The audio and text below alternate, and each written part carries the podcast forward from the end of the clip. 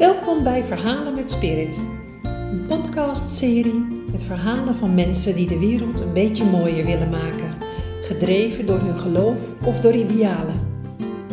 Verhalen met Spirit is een podcast voor mensen die zich willen laten inspireren door verhalen van geloof en idealen, door verhalen van mensen zoals u en ik. In elke aflevering hoort u het verhaal van een gast en ga ik met hem of haar op zoek naar wat dit verhaal ons te zeggen heeft. In deze podcast is mijn gast Karin de Schipper. Karin is directeur van Skin Rotterdam. En Skin staat voor Samen Kerk in Nederland. Skin Rotterdam is een koepelorganisatie om internationale kerken, ook wel bekend als migrantenkerken, te ondersteunen. Karin, welkom. Fijn dat je hier bent. Dat je hier wil zijn om jouw verhaal te vertellen. Kun je mij eens meenemen naar een concrete gebeurtenis of situatie in jouw leven waarvan jij zegt: Wauw, toen werd het voor mij 100% helder dat bij mij het roer om moest. Ja, nou ten eerste dank je wel dat ik hier mag zijn. Het is leuk om dit uh, ook eens te doen. Het is mijn eerste podcast ooit. Um, de vraag, een moment dat het voor mij duidelijk werd dat het roer om moest. Nou, die zijn er wel meerdere geweest, maar de meest recente, die ook wel heel veel impact heeft gehad, is uh, dat ik overspannen werd. Uh, eind 2016, of 2015 was het zelfs. Um, en wat er toen gebeurde, uh, ik, ik zat in een, uh, in, een werksituatie en dan ineens merkte ik dat het gewoon niet meer paste. Dat ik, dat ik dingen moest doen die tegen mijzelf ingingen. En dat uitte zich in overspannenheid, concentratiestoornissen, en et cetera. Um, toen kwam ik dus eventjes thuis te zitten. Ik heb niet heel lang thuis gezeten, want ik ben nogal een gedreven persoon. Dus thuis zitten, en vanuit mijn biografie zit uh, thuis zitten niet zo in mijn uh, genen. Dus al heel snel dacht ik van, uh, nou wat dan wel? En dat wist ik natuurlijk niet direct. Maar wat er eigenlijk aan de hand was bij waarom ik omviel, zo noem ik het dan altijd, is omdat er naar mijn mening um, mensen geschoffeerd werden. En het, mijn gevoel van als mensen onrecht aangedaan wordt, dat is nogal sterk ontwikkeld. En nou ja, ik kwam in een situatie waardoor ik daar klem in kwam zitten. Er, er gebeurden dingen waar ik niet mee eens kon zijn en waar ik wel ook aan mee moest werken. Ik heb dat heel lang volgehouden met als motivatie van ja, ik ben er tenminste nog om de mensen te beschermen. Maar ja, dat is een soort soort Jezus-Messias-complex. Dat gaat niet, uh, gaat niet werken op termijn.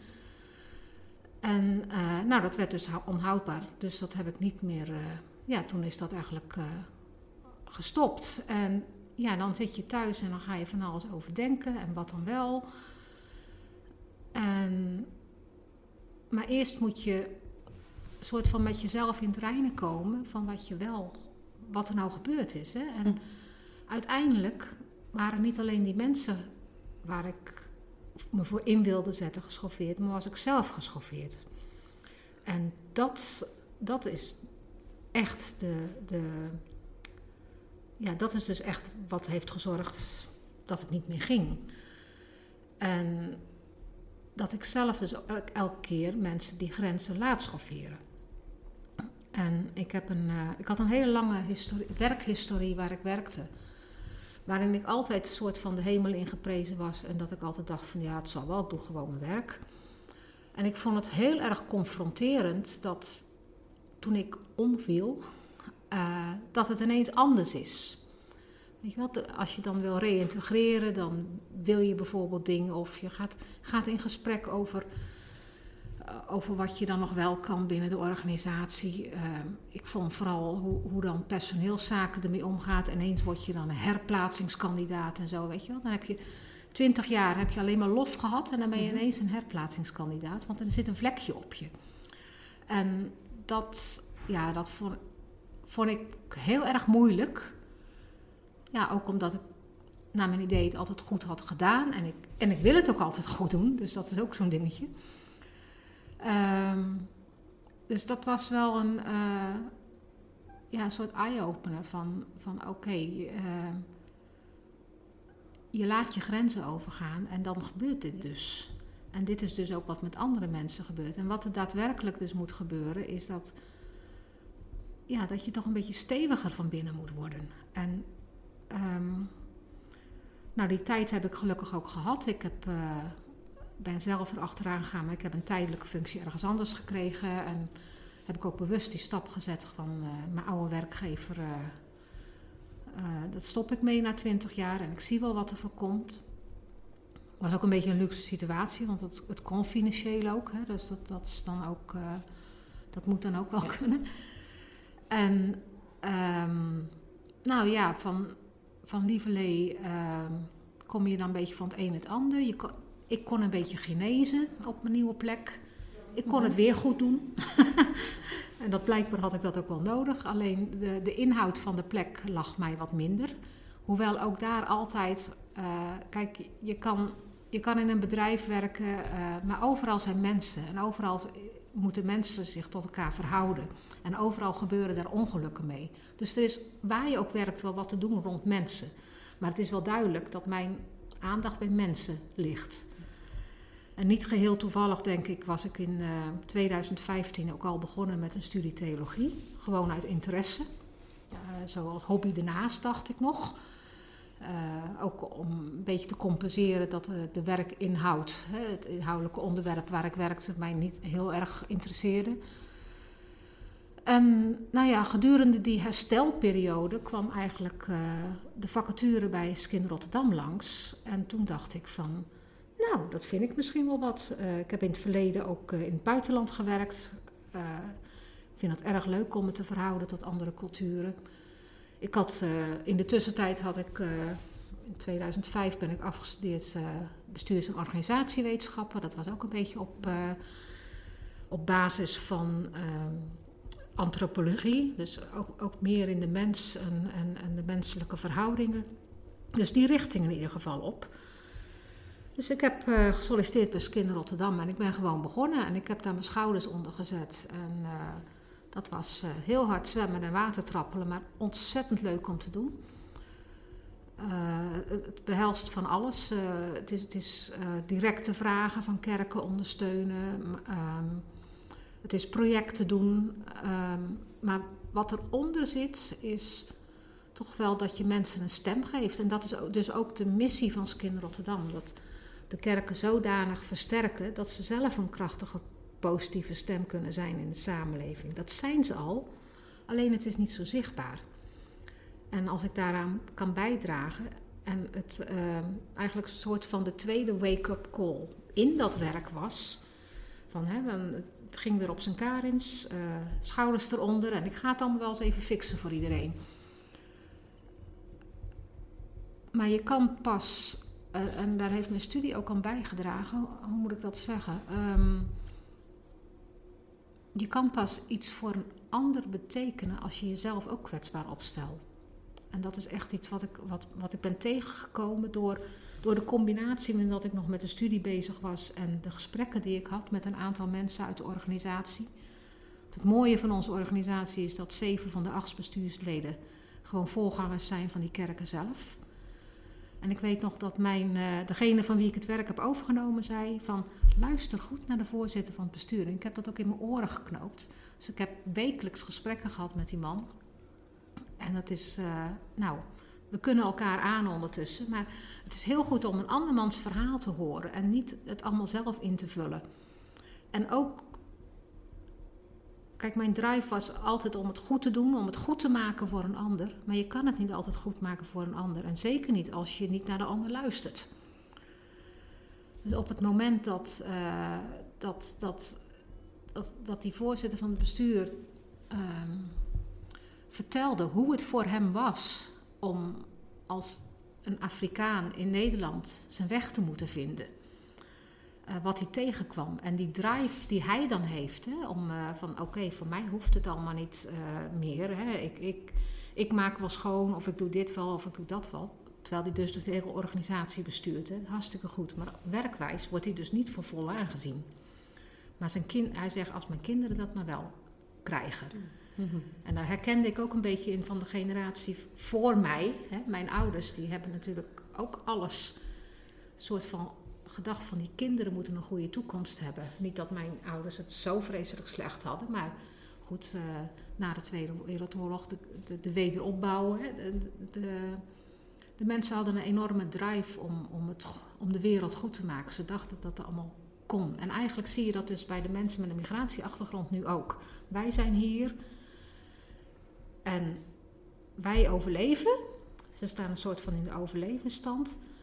Maar de generaties na ons, die gaan het maken. En, um, maar terug naar die man zelf. Ik vond dat eigenlijk zo confronterend dat iemand met zoveel capaciteiten, dus niet op waarde wordt geschat in Nederland. Alleen maar omdat zijn waarden en zijn uh, manier van doen, zijn huidskleur anders is. Ja. Dat vond ik heel confronterend. En dat heeft mij eigenlijk, ik bedoel, in de jaren tachtig was ik ook behoorlijk activistisch. Ik, ik, stond in Den Haag en Rotterdam tegen de kernwapens en zo. Maar dat heeft mij ook weer echt activistisch gemaakt. Niet alleen maar van ik wil goed doen voor de ander, maar ook van ik moet de barricades op, met en voor hen. Ja, dat is, uh, dat is mijn verhaal eigenlijk een beetje. Wauw. Dankjewel. Um, dat is um, best een uh, heel verhaal. Ik heb even wat uh, zitten meeschrijven ook, terwijl mm -hmm. jij um, je verhaal vertelde. je neemt ons eigenlijk mee zo in een stukje van jouw levensverhaal, mm -hmm. zo hoor ik dat waarin je al zelf uh, eigenlijk een aantal inzichten hebt opgedaan, mm -hmm. Die je ook weer uh, ja, meeneemt in het werk dat je nu doet. Ja. En dat vind ik al, al best heel mooi. Um, waar ik even door getriggerd werd um, in jouw verhaal was um, dat er op een gegeven moment een moment was dat jij zei: Ik zag dat ik zelf ook geschoffeerd werd en dat dat niet meer ging. Ik was eigenlijk iemand ook met een, uh, een vlekje, zeg maar, hè, hm. daardoor. Um, wat was dat moment waarop je dat uh, zag? Zit daar, uh, zit daar, kun je daar iets over vertellen? Nou ja, dat is, dat is vrij, dat is vrij, uh, dat is vrij helder. Want het is gewoon op het moment dat je gezegd wordt dat je een herplaatsingskandidaat bent. Hè, dat, je, dat je ineens van, van jaarlijkse bonussen naar, naar eigenlijk willen we jou niet meer gaat. Ja. D dat is het moment. En, en ja. Dus dat was het moment, uh, ik noem het maar even, je moest ergens op gesprek komen bij een leidinggevende. Ja, bij een, perso bij een personeelsadviseur. Ja. ja. Want de leidinggevende die wilde nog graag een goede relatie met me houden. Dus het vuile werk wordt dan door de personeelsadviseur gedaan. Juist. Ja. ja. Kan je hier nog een beetje terughalen wat je toen voelde of dacht? Nou, je eerste, mijn eerste reactie was heel boos natuurlijk. En opstandig. Um, en ook wel, nou ja, boos in de zin van, nou, ik krijg allemaal het rombel maar weet je, ik, ik, ben, ik ben wie ik ben. En uh, ik sta voor, waar, waar, voor wat, uh, ja, wat ik belangrijk vind. En wat je nu aan het doen bent, dat is regeltjes opvolgen. En dat, kan, dat is niet wat ik wil. En eigenlijk ben ik dat nog steeds aan het doen. Ik ben tegen die regeltjes, tegen het, tegen het systeem aan het vechten als een soort Don Quixote. En, ik, en dan kan je zeggen van ja, dat is zinloos. Maar als niemand het doet, dan gaat, gaan de regeltjes en de systeemwereld gaan de overhand krijgen. Je moet die verhalen horen van dat, dat is waarom wij pas geraakt zijn als we een kind op het strand zien liggen en niet als dat we niet geraakt zijn als we statistieken van vluchtelingen zien, bijvoorbeeld. Precies. Ja. dat, ja. Dat, je moet die verhalen vertellen, wat, dat, wat die zeer goed bedoelde regels, want gelukkig zitten wij in een goede, goed geregelde maatschappij, dat die, dat die regels dus ook fout kunnen doen. En dat zie je dus, nou, denk aan de kinderbijslagaffaire.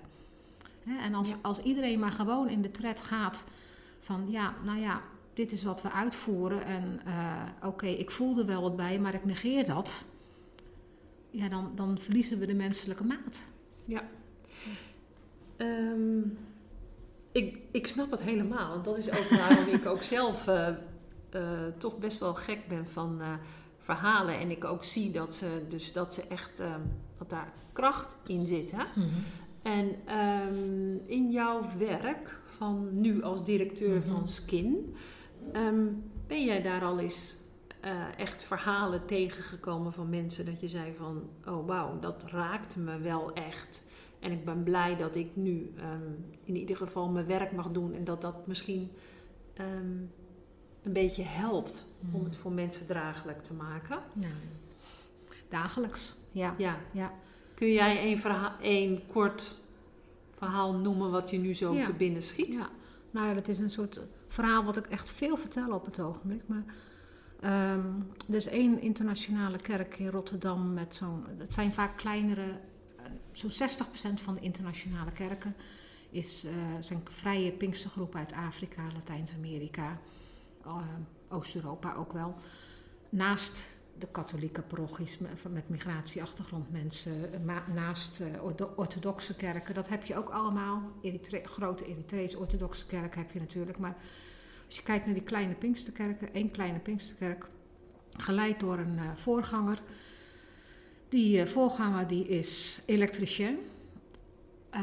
De meeste van zijn gemeenten uh, zitten ook allemaal een beetje in de bouw en dergelijke. Het is een gemeente van ongeveer 20 gezinnen. En de coronacrisis was nog maar net begonnen. En ze hadden geen werk meer. En dat is dus iemand die nu ondertussen ook al zo'n 20 jaar in Nederland is. Hè, als we het even mm-hmm. over die voorganger hebben. Ja. Mm-hmm. Die van flexcontract naar nul-urencontract gaat. En die dus elke keer um, ja, in onzekerheid leeft. Want dan, um, ja, moet ik het zeggen? Dan, dan wordt hij dus weer werkeloos. Vervolgens moet hij dan zelf weer toeslagen aanvragen. En dan krijgt hij weer werk en dan gaan die toeslagen er weer af. Nou, je ziet, al, je ziet het al voor je dat ze dat op die kantoren allemaal helemaal niet aankunnen. Nee. Maar het, het, consequentie is dat hij dus voortdurend in zijn inkomen, wat bazaal is voor zijn gezin, hè, waar hij net van rond kan komen, dus elke keer vallen daar gaten in. Ja. En dat wordt wel weer gecorrigeerd, maar dat geld is al uitgegeven. Dus elke keer heb je schulden. En dat is dus een soort, uh, er is volgens mij een naam voor, maar dat je dus elke keer een stukje dieper komt in de, in de, in de problemen. En dat zie je dus gebeuren. En dan, uh, ja, en die man die is dus echt wel assertief. Hè? Die, ga, die gaat naar de loketten en, en, en toch lukt het niet om, uh, om boven het niveau te blijven, of het bestaansniveau te blijven. En dat raakt mij enorm. Van, en dan probeer ik nog te helpen, want wat die man dan ook nog doet, hij is voorganger. En die mensen van zijn kerk, die zitten allemaal in dezelfde situatie als hij. dus, en die mensen die wonen in Rotterdam en omstreken. Maar hij vindt het, ja, het is, hij zegt, ik ben voor het, voor het geestelijke. Hè? Die mensen hebben mij nodig. En dan hebben die mensen geen geld meer om met openbaar vervoer naar de kerk te komen. Dan gaat hij dus met de auto op zondag die mensen allemaal halen om naar de kerk te gaan. Maar ja, hij heeft eigenlijk helemaal geen geld voor benzine. Want hij kan zijn eigen gezin genezen onderhouden. En, nou ja, en dat dat dan. En dit is één verhaal, maar zo gebeurt het dus bij een heel groot percentage in de Rotterdamse samenleving. En of ook mensen zonder migratieachtergrond kom je dit tegen. Ja. Dat, dat heeft ja, gewoon iedereen eigenlijk die, op, die een beetje aan de, aan de onderkant van, van het inkomen zit. En uh, ja, dat, raakt mij enorm. Dat je maar niet uit die loop kan komen. Dat, dat, uh, heet het ook armoedeval, dat weet ik eigenlijk geen eens. Ja. Nou, maar, maar, dat is, en het heeft direct te maken ook met. Um, weet je, soms dan, dan, dan praat ik met mensen, ja, mensen moeten gewoon werken. Als ik aan deze man vraag, wat heb je nodig? Dan zegt hij, werk, werk, werk. Ik wil werken. Ja. En dan, dan gaat hij weer naar, naar het loket bij de gemeente, de jobcoach en weet ik het allemaal. En blijkbaar komt hij er niet meer tussen. Er zit ook een vlekje op, denk ik dan. Ja. Ja. En ehm, zo iemand maak jij dan mee als directeur van Skin. Mhm. En wat kan jij dan voor diegene eh, betekenen? Wat kan Skin dan voor diegene betekenen? Want Skin is er voor eh, de kerken Ja. en hij is voorganger van een van Ja. die kerken. Ja, Wat kan, eh, ja. wat kan Skin dan doen? Of. Waar raakt hij zeg maar bij jou aan jouw eh, werk als directeur? Nou, En ook bij jou als persoon? op allerlei vlakken kunnen wij dingen doen. Ehm, het eerste wat wij hebben gedaan in de coronacrisis is samen met andere koepelorganisaties eh, een noodfonds oprichten voor deze kerken. Dus eh, dat is voor de kerken zelf, want die kerken zelf hebben ook nog huur, hè, wat die man als- ook, ook nog altijd van zijn salaris betaalde, want niemand heeft een cent te Oh. makken. Ehm, dus dat hebben we gedaan.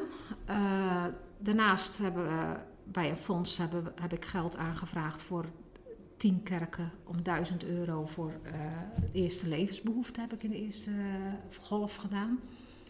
En verder probeer ik ja, mijn ogen en mijn oren open te houden voor al dit soort mogelijkheden. We helpen hem ook met eigen fondsaanvragen. Ehm, en ehm, nou, laat, bijvoorbeeld vanuit, actie, vanuit niet alleen die wilde kaarsen, die kaarsenactie. Dus dan zat ik een beetje tegen mijn collega's uit andere steden en landelijk over te mopperen. Ik denk, ja leuk, die Nederlanders die wel kaarsjes gaan uitdelen. Maar wat dacht je van, eh, van eten? En nou, nu mogen we dan in plaats van een kaarsje hebben we een budget gekregen voor om een kerk te geven om kerstattenties uit te delen, die ze op een eigen manier kunnen invullen. En dat is eigenlijk de hele tijd van, we hebben een waardesysteem in Nederland waarbij je denkt van, nou mensen hebben behoefte. Want wij hebben die, nou ja, in het plaatselijke verpleeghuis de mensen in ons, in ons, in ons hoofd of zo. Maar er, is- een hele groep mensen die hele andere behoeften hebben dan, dan, eh, dan de mensen die het toch al wel een beetje hebben. En dat, ehm, de eenzaamheid heeft een heel andere vorm. En gaat heel erg over ehm, ja, van waarde mogen zijn in deze maatschappij. Eenzaamheid, zeg je. Ehm, is dat ook wat jij ook tegenkomt in jouw werk? Ja, ja. En eh, je noemde ook even wat, wat kunnen Skin Rotterdam nog meer doen. Nou, ik merk steeds meer, en dat komt misschien ook wel een beetje door mijn theologieopleiding, dat ik ook maar gewoon een luisterend oor ben. Dat ik gewoon maar, weet je, die, die voorgangers weten ook wel dat ik niet al hun problemen op kan lossen. Nee. En eh, ja, dan luister ik. En dan, eh, ja, dat is het eigenlijk. ik luister. ja, en, en we hebben daarnaast hebben we ook projecten. eh, bijvoorbeeld, eh, ik heb nou net nog voor de vakantie een project ingediend dat we wat meer aan armoedebestrijding kunnen gaan doen. door trainingen in kerken en dat soort dingen. Maar even kijken, wat vroeg je nou? Ik ging weer Nou, ik terug naar mijn vroeg vraag. ehm, ja, even terug naar jouw vraag. Hè, zo van, wat kan Skin Rotterdam dan doen ja. eh, voor, Ja. voor zo iemand die jij in je werk Ja, dus eh, meemaakt? Zo'n eh, voorganger die dan ja, gewoon ook zelf als persoon eigenlijk, ehm, eh, nou, eigenlijk wel gewoon in armoede leeft. en- ja, ja. Ehm, met hem ook heel veel gemeenteleden. Jij zei, je zegt, nou, jullie zetten nu een aantal projecten op en jullie eh, vragen extra fondsen aan. Mhm. En toen noemde jij ook de eenzaamheid. En toen dacht ik, oh, eenzaamheid, ja, dat is natuurlijk hoezo ook iets. eenzaamheid? Hoezo dat? Ja, ja, Ja, dan, Ja. ik, ja. ik, ik denk bij migrantenkerk, maar dat is mijn beeld daarvan. Natuurlijk altijd aan eh, gemeenschappen die ook vrij hecht zijn. Omdat Mhm. dat mensen zijn die uit eenzelfde cultuur eh, komen en elkaar waarschijnlijk ook wel kennen. Ja, Ehm, eenzaamheid Ja. zien die mensen dan eh, ook niet naar elkaar om? Hoe, hoe zit dat dan? ja, je ziet wel naar elkaar. eh, Juist wel. Maar het is wel een beetje. eh, Het, het is een soort. je hebt niet veel, maar je viert en je bent dankbaar. En dat is echt iets wat wij kunnen leren van mensen met een migratieachtergrond. En specifiek christenen met een migratieachtergrond, denk ik. Ehm, dus in dat opzicht niet. Maar eenzaamheid kan misschien. Armoede veroorzaakt ook eenzaamheid. Want je kan niet de dingen doen die je zou willen doen. Eh, en nu in de coronatijd. Ik bedoel, er is een hele discussies over eh, kerken moeten solidair zijn. eh, en ook sluiten en zo. Mhm. Ja. Maar besef je dat is, wat dat betekent voor iemand die uit een wijkcultuur komt? Hoe bedoel je dat? Nou, als je die fellowship, die is ontzettend belangrijk. Bedoel, als, ik ga ook zondag naar de kerk en dan, eh, ja, het gros zit daar toch een beetje, eh, je vindt het fijn om mensen te ontmoeten, maar je zit er van, ik krijg een boodschap, weet je wel. En eh, ik krijg wat mee om, om mee door te gaan voor de komende week of zo. Ik. Ja. Maar naar de kerk gaan voor in, een, in een migrantenkerk is. Je bent daar omdat je samen voor Gods aangezicht gaat ja, bidden, danken, et cetera. Dat doen wij ook. Maar de, dat wordt wel ja, in, in veel meer interactie en herkenning bij elkaar. En, en met veel meer expressie. En dat, dat geeft hun ook weer ja, hoop om, om door te gaan. Ook als je dan misschien eind van de maand niet genoeg rijst hebt of wat dan ook om, om, om je kinderen goed te, te voeden of dat je geen winterjas kan kopen. Ehm, het is veel essentiëler Ehm, eh, voor, voor mensen die vanuit een wijkcultuur komen om ook dat wij te mogen beleven. Oké, dus die Ja. beleving van Ja. het samen, eh, samen je geloof beleven en dat ook dankbaarheid uitspreken, Ja, dat is essentiëler, maar ook misschien veel vanzelfsprekender al. vanzelfsprekend. Het is mensen? noodzakelijk ook. Eh, toen ik in november was het, nou het maakt niet uit, maar een van onze bestuursvergaderingen. Nou ja, corona wordt dan echt als de duivel gezien, want het veroorzaakt dat mensen niet meer kunnen samenkomen. Ja. En dat is een, echt een inbreuk op het sociale leven en het religieuze leven. Ja. Ja. En dat vinden wij ook, hè? maar wij denken dan, en dan heb ik het over wij, maar de, de mensen die in Nederland zijn opgegroeid, en die denken dan van ja, dat betekent dat tante Truus achter de geraniums alleen zit. Maar het is veel meer een, een, een, een, een essentiële behoefte van ons allen. Niet alleen de mensen die, die. We zijn allemaal kwetsbaar. Daar gaat het eigenlijk om. Ja, ja. Alleen heeft het een, bij iedereen een andere vorm.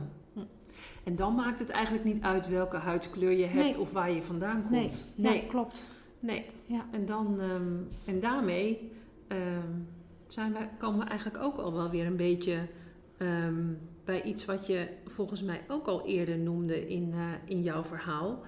Ehm, dat jij het belangrijk vindt dat je aandacht hebt voor mensen, zeg maar. Hè? Ja.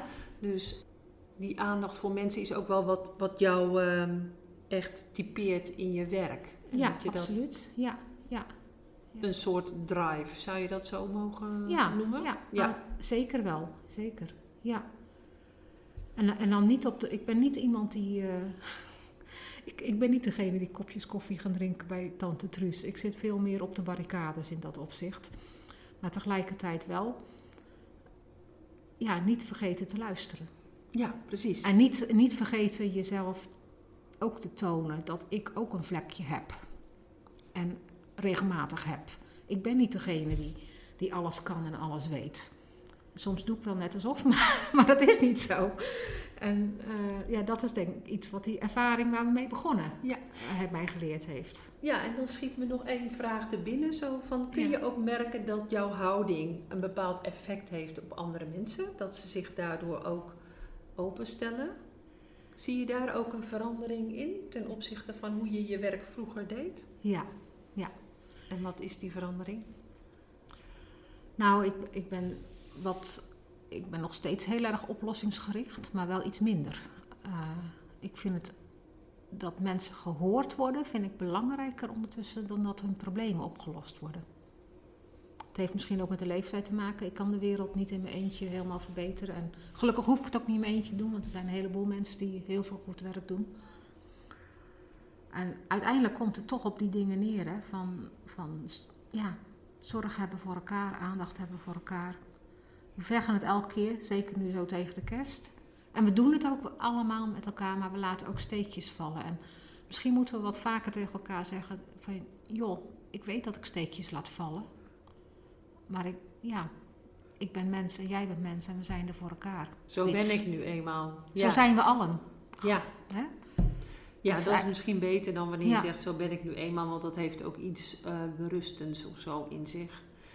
Ehm, en die activistische Karin, die eh, is er ook nog steeds. Ja, zeker. Ja, want eh, nou ja, een ander project wat wij hebben gedaan, bijvoorbeeld Tel je Zegening, is net een onderzoek naar de maatschappelijke relevantie van religieuze organisaties in de Rotterdamse samenleving.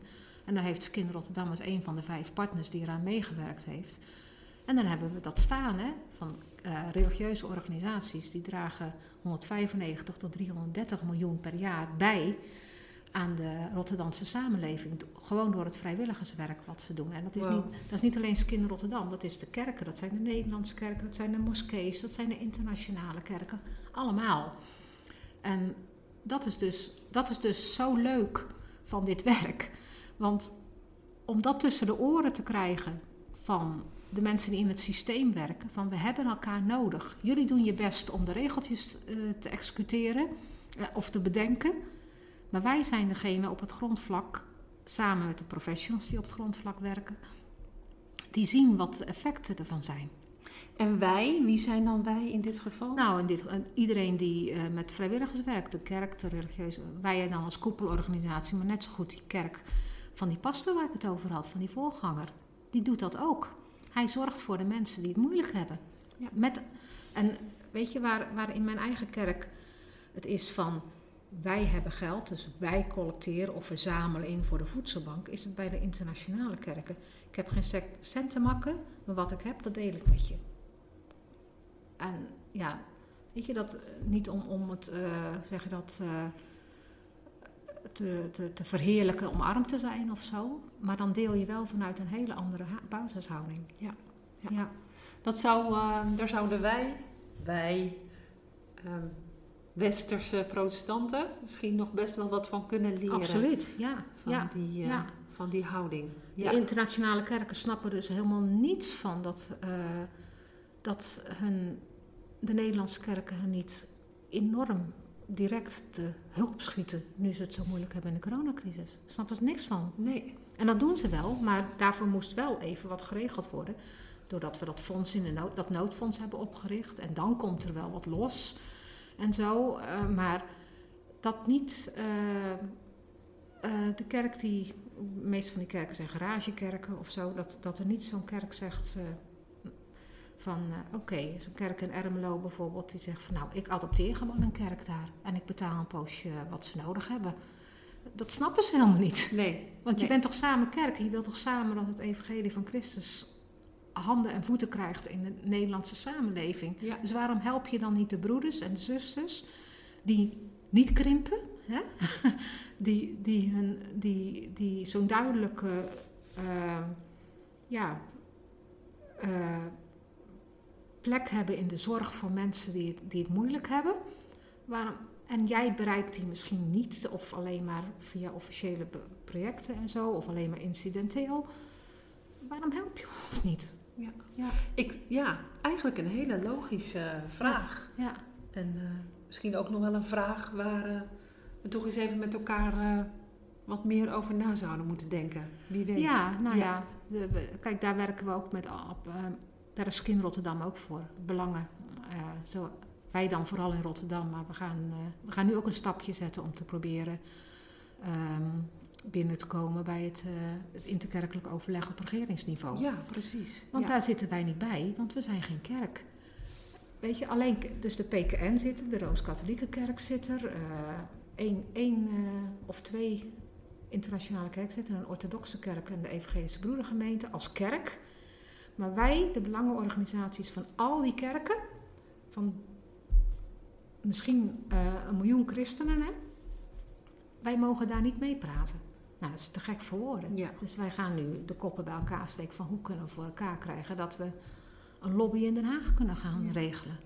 En ik Ja. denk dat hier jouw activistische houding en jouw drive nog wel eens gewoon heel goed eh, van pas zou kunnen Dat klopt, komen. maar ik, ik moet zeggen dat ik heel sceptisch was. Het is de voorzitter hè, die mij daartoe aangezet heeft. Die zegt van dit, ge- geneuzel aan de, aan, de, aan de marge, van telkens maar proberen weer om je verhaal te vertellen. En we moeten met de vuist op tafel slaan. Ja. En het moet ook, het moet beide, Ja. denk ik.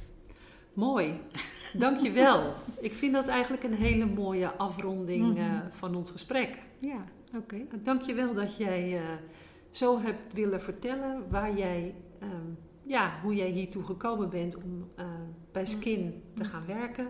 En ook wat dat eigenlijk wel voor jou eh, betekent en wat, wat je daar eigenlijk ook meemaakt. Je hebt ons een klein beetje daarin uh, meegenomen.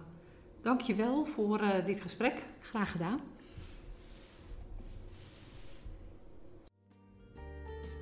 Verhalen met Spirit is weer een mooi verhaal rijker. Wilt u meer horen, lezen of zien? Ga dan naar www.verhalenmetspirit.nl. Op dit platform vindt u de verhalen die ik tot nu toe heb opgehaald. Hebt u ook zo'n verhaal en wilt u dit delen? Neem dan contact op via 06 1207 6835 of via een e-mail aan marina.verhalenmetspirit.nl. Wie weet bent u dan mijn volgende gast. Bedankt voor het luisteren en tot een volgende keer bij Verhalen met Spirit.